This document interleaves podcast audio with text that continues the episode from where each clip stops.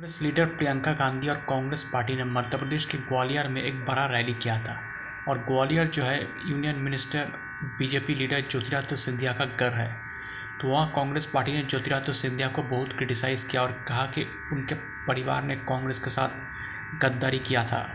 तो इसके रिप्लाई में ज्योतिरादित्य सिंधिया ने कहा कि अगर कांग्रेस पार्टी को पता था कि हमारे परिवार ने उनके साथ गद्दारी किया है। तो फिर मेरे पिता और बाद में मुझे क्यों कांग्रेस पार्टी में घुसने दिया?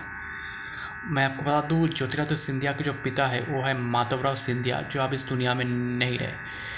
तो इस पर अब ज़बरदस्त पॉलिटिक्स हो रहा है। एक्चुअली कांग्रेस को लगता है कि मध्य प्रदेश में जो ग्वालियर है, अगर वहाँ कांग्रेस अच्छा परफॉर्म कर लेता है तो फिर कांग्रेस चुनाव जीत सकता है मध्य प्रदेश में।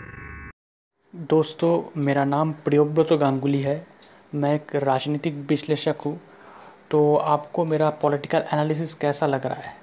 अगर आप मुझे, मेरे एनालिसिस के बारे में या मुझे कोई का कमेंट करना चाहते, कोई मैसेज सेंड करना चाहते तो आप मुझे ईमेल कर सकते हैं। मेरा ईमेल आईडी आप देखना मेरे प्रोफ़ाइल पर है।